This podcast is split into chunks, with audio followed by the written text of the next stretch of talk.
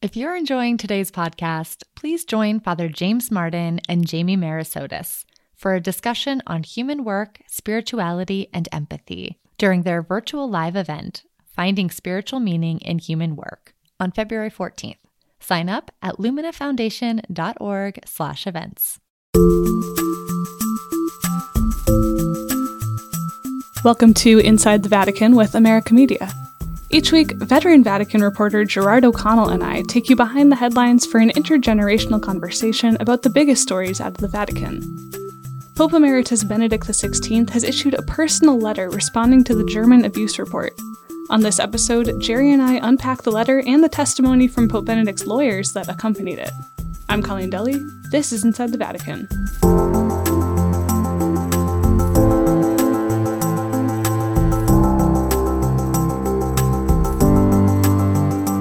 Good morning from New Orleans, Jerry. Good afternoon from a sunny but cold Rome, Colleen. It's been quite a busy day with this letter that we've gotten from Benedict responding to the German abuse report. It just came out today while we're recording on February 8th, so we're going to do our best to unpack all of that for our listeners.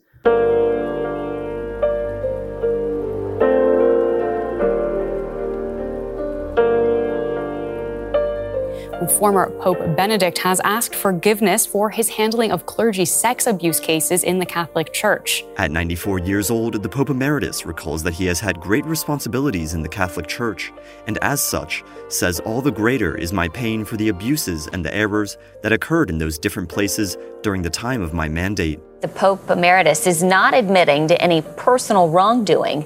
The retired pontiff's message comes two weeks after a report on his past handling of clergy abuse cases. Two weeks after the release of a report on how sexual abuse cases were handled in the Archdiocese of Munich and Freising, Pope Emeritus Benedict XVI responded to the report in a letter dated February 6, but released by the Vatican today, the 8th. It's a short letter, about a page and a half, and most of it is spent apologizing.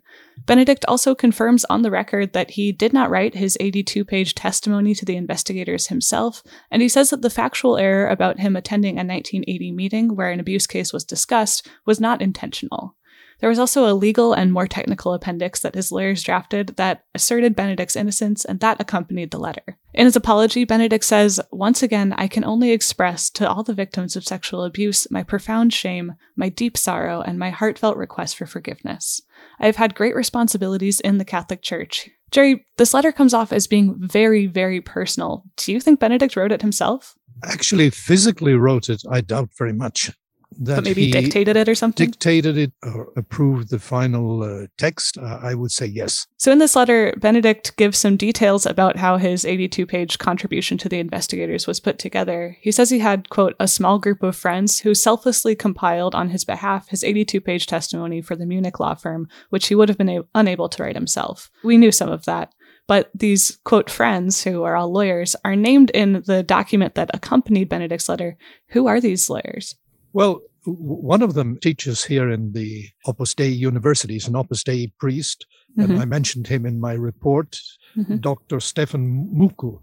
They're all Germans, by the way. There are two other canon law professors, one from uh, one of the universities in Munich. There's a civil lawyer whom I mentioned also last week, Dr. Carsten Brennecke, who belongs to a law firm in Cologne, uh, which really does media law. And in fact, they are they're handling a case related to Cardinal Woelki, the Archbishop of uh, Cologne. I saw that that last lawyer was an expert in freedom of expression, and I was wondering why they would have thought it was an important thing to have someone who's an expert in freedom of expression on this group. I think what they were looking for really was somebody who was able to anticipate how the media might deal mm. with that report.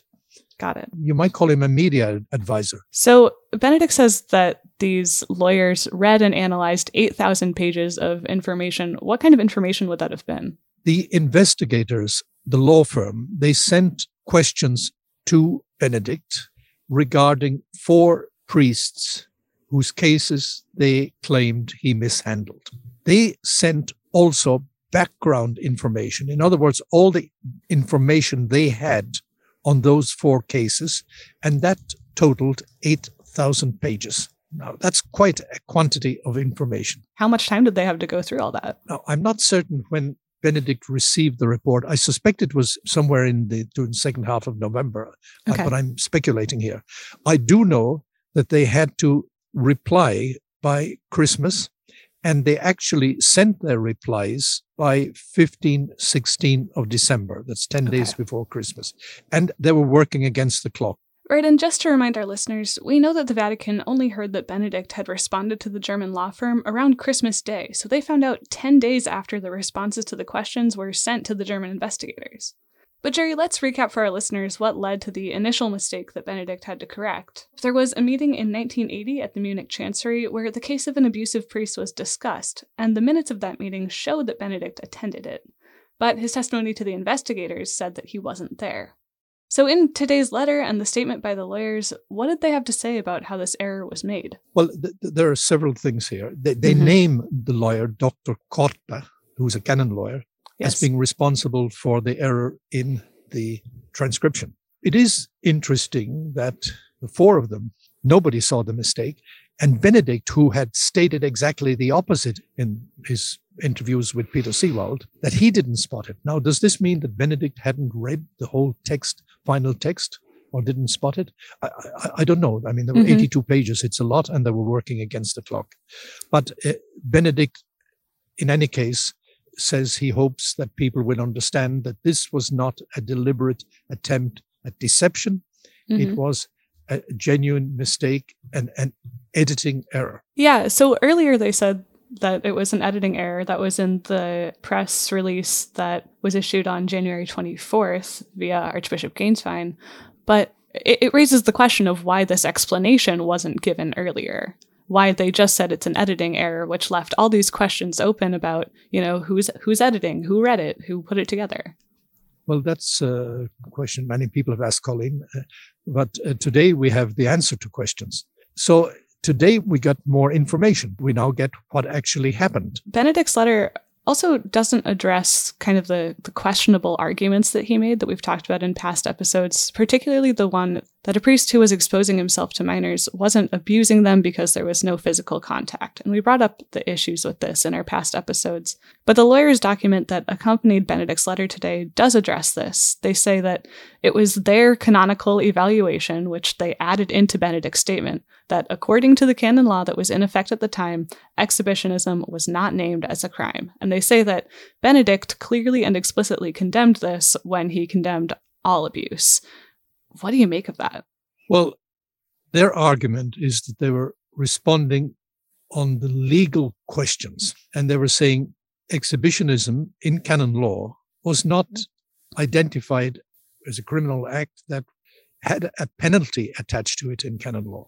Now, for legal people, this may have make sense, but I, I think for the ordinary public, uh, you would say you don't need canon law to tell you that exhibitionism isn't exactly. No, exactly. And for me, I don't really buy this argument that Benedict explicitly condemned it, they said, when he condemned all other forms of abuse. He didn't, like, and he still put his name on these very questionable arguments. I, I find this very unsatisfying.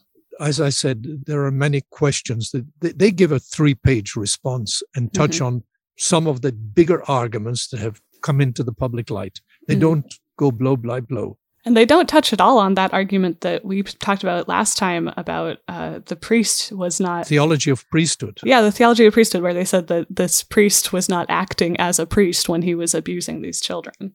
It leaves unanswered several of the criticisms that have been made publicly, some of which mm-hmm. I noted in my article, mm-hmm. my interview with uh, Father Zollner. But I think it's a weaker part of the their response that Benedict, yes, uses very specific words to consider it sinful, etc., etc. But I'm not sure that this doesn't still leave open criticisms. Right. And we're going to be hearing a lot more opinions on this. Probably our listeners will have heard more opinions about this by the time the show goes up on Thursday. So we're going to take a short break, and after the break, we'll focus on Benedict's apology. Stay with us.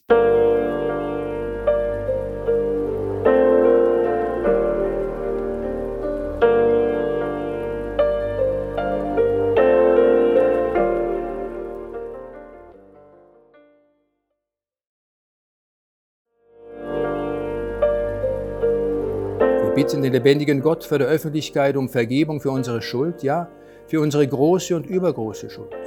Mir ist klar, dass das Wort übergroß nicht jeden Tag, jeden Einzelnen in gleicher Weise meint. Aber es fragt mich jeden Tag an, ob ich nicht ebenfalls heute von übergroßer Schuld sprechen muss. So, Jerry, as we're recording this on February 8th, it's the day that Benedict's letter came out. Already, the headlines in publications around the world is that Benedict has uh, issued an apology, but not made it a personal apology, not taken specific responsibility for certain things. And it's also been criticized that this apology that he wrote, that seems very heartfelt on its own, was accompanied by this appendix that makes all these legal arguments for his innocence. I guess the first thing I want to ask you is, you know, do you think that accompanying the apology letter with this legal argument, does it take some of the force out of the apology? I think the apology stands by itself because here you have the first pope who meets victims, mainly during his visits to different countries, saying in fairly clear terms that in the course of these meetings, I, have come to understand more. I've come, come to understand the terrible wrong that was done mm-hmm. to the victims. And I, I ask their forgiveness. And then it's interesting also that while the letter is titled Response to the Munich Report, mm-hmm. Benedict, in his apology, goes beyond it. And he speaks about that I've had positions of great responsibilities in the Catholic Church. He was Archbishop in Munich, 5 mm-hmm. years. He was 23 years as prefect of the Congregation for the Doctrine of the Faith. Which we should say is the office that handles these cases. Especially since the year 2001, 2002 is the office that deals with practically all these cases mm-hmm. and who saw himself in those years, I think at least 10,000 cases. And then he had the greatest responsibility in the Catholic Church when he became Pope. Mm-hmm. So his apology is very interesting. He speaks about the errors that occurred in those different places during the time of my mandate. Mm-hmm. I think this is very powerful because he's covering everything from when he became Archbishop to mm-hmm. when he abdicated from the papacy. In fact, three days from now will be the ninth anniversary of his abdication. Mm-hmm. And it's extraordinary that nine years after he is resigned from the papacy, he is still having to answer for issues that happened under his watch. This apology has been criticized for not naming specific cases, but do you think this is an admission of guilt on Benedict's part? Benedict is very conscious. Errors and abuse took place on his watch. Mm-hmm. I, I, think it's it's quite striking. I mean, some people will say, "Well, he didn't apologize for this specific thing and this specific thing and this specific thing." Mm-hmm. It's true; he doesn't apologize for specific abuses on his watch, mm-hmm. but it is a pretty sweeping apology, nonetheless, in my estimation. So it, it's almost uh, an apologia per pro vita sua. What does that mean? In an apology for his life in leadership positions in the church. Yeah. I think the ordinary people will appreciate this. I think those who want to find loopholes will find loopholes. But I think we've seen in dealing with all the cases of the abuse that it's very difficult to satisfactorily answer every specific accusation. I think the, the victims, they will be the final judges as to whether, at least in this life, as to whether Benedict's words ring true. And I, I, I was particularly struck, Colleen, when he goes on to speak and he talks about Jesus in Gethsemane in the Mount of Olives before he was crucified. He specifically says he came to appreciate the repugnance and the fear that Jesus felt on the Mount of Olives. And this was in relation to, obviously, the sin of the world. Then he said, but the disciples, they fell asleep. Yeah, so what do you make of this? Is Benedict likening himself to Jesus here or the sleeping disciples? No, I think he's uh, putting himself very clearly among the apostles who, were, who slept. And I, I, think it's very clear. And he said, it's still happening today. In other words, there are some pastors who are still sleeping. He sees that the, the successors of the apostles have been sleeping as other people have suffered enormously That's his message. And there are some still sleeping. I was struck by this as well, that he's very conscious not all the pastors of the church, not all the successors of the apostles are taking their responsibility today. Mm-hmm. And I, I think back, you know, to 2005 when John Paul II was almost dying. And there was the Good Friday uh, Way of the Cross at the Colosseum. Mm-hmm. And Benedict, then Cardinal Joseph Ratzinger, had written the reflections, the meditations for the Way of the Cross and Good Friday, and he spoke about the filth of the church. He had inserted into that Way of the Cross the filth of the church. So I see a connection between that meditation on Good Friday and today's comment in the end of his letter when he speaks about the sleeping apostles when others were, were suffering. I think uh, one has to go beyond the headlines and read the letter carefully, and one will see, well, this is the old man at almost 95, nine years after resigning from the papacy. This is his reflection. Yeah, I think I'm I'm with you on, you know, the apology does it covers many things even though it doesn't name things specifically. I feel like it seems to take some of the force out of it that it was accompanied by this letter that claimed that Benedict had no fault in this, this letter from his lawyers. They don't say he had no fault in it. They say that the German report, quote, contains no evidence for an allegation of misconduct or conspiracy in any cover up on the part of Benedict they do seem very intent on asserting his innocence. And I remember that we talked about, you know, in your interview with Hans Zollner, that he said that he should apologize, but that there was concern that the lawyers would make these kinds of arguments trying to exculpate him. And that I feel like is taking away from the apology. I think there would be some who will read the thing like you are doing now. I would have preferred to have seen the letter and not the appendix. Exactly. But at the same time, if you had just got the letter and there was no answer to the questions, you would have a, a barrage of statements from various people saying, ah, but th- this question wasn't answered, that question wasn't answered. And so they, have tried to uh, anticipate the criticisms that would have come for just a letter and nothing else. I think cor- correctly could not go into much detail in the letter. Otherwise, mm-hmm. he would, the letter would have been distorted completely. He already said a lot in the letter, the thanking various people who helped him, the vast rallying of expressions of trust from around the world that came to him, which obviously was a source of consolation. Which included from Pope Francis. He says, I am particularly grateful for the confidence, support, and prayer that Pope Francis personally expressed to me. Mm-hmm. Now, obviously, Francis has been in direct contact with Benedict. This is not something new. It's Francis often is in contact with Benedict, mm-hmm. not just at Christmas and Easter, but at other times too. And he's always concerned about him. And and so obviously Francis will say, I I imagine that you know I knew you weren't trying to tell lies.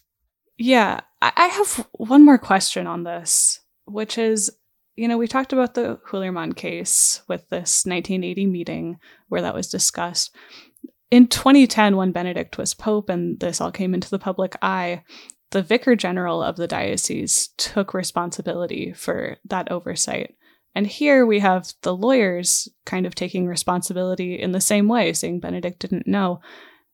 It's hard not to see a parallel there between people taking the fall for Benedict to preserve his innocence. That's not to say that, you know, Benedict isn't seriously innocent, but it's it's just a, a striking parallel to me.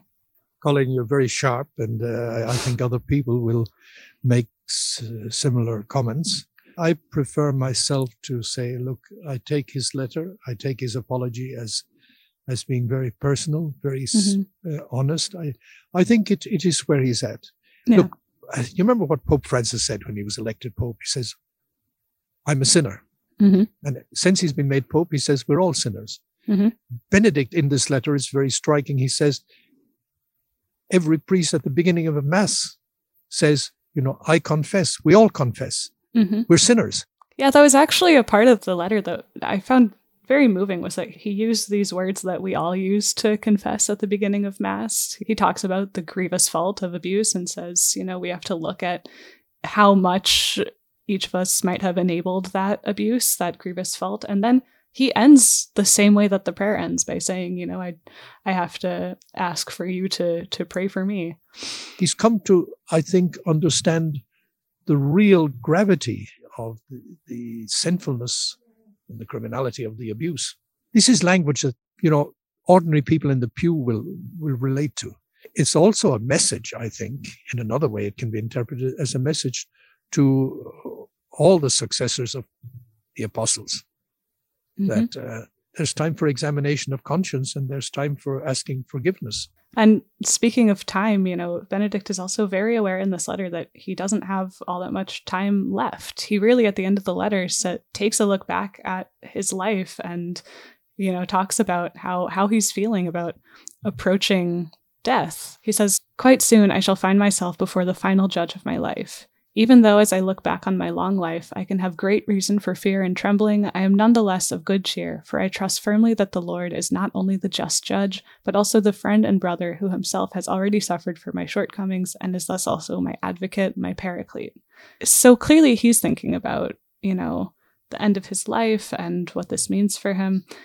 I wanted to ask you, you know, this letter and I guess this report more broadly, what effect do you think it has on Benedict's legacy? How we tell his story. There is no doubt that this is a chapter that will be part of his history. There's no doubt. But I think at the same time, people will also balance this against the fact that he was the Pope who began decisive action. First, when he was, before he was Pope under John Paul II in the in the Congregation for Doctrine of the Faith for four years, mm-hmm. especially. And then, as Pope, he took decisive action introduced, introducing church laws on which Pope Francis has built.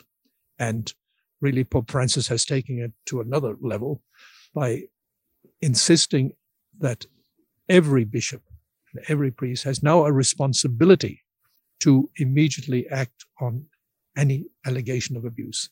And mm-hmm. so, but he, he put the first stones in that building. And I think uh, he, he will be credited for this.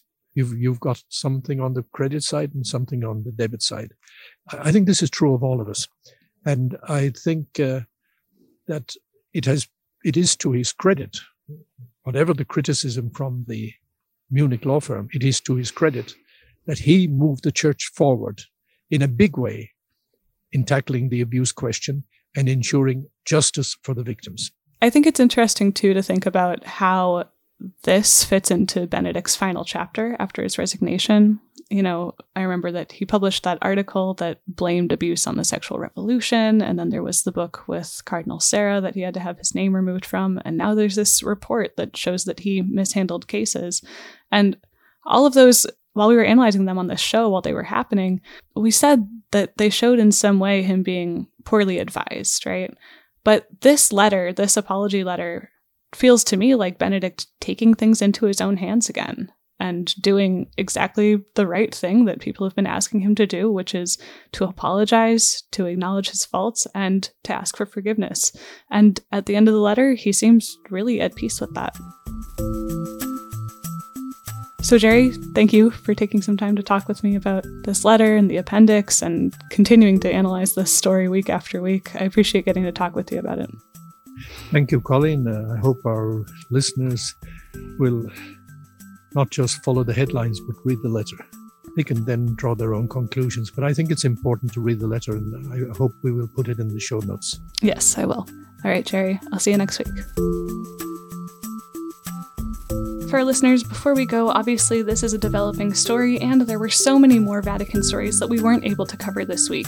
So I'll link to a few of those in the show notes, and you can always check out americamagazine.org for continuing coverage.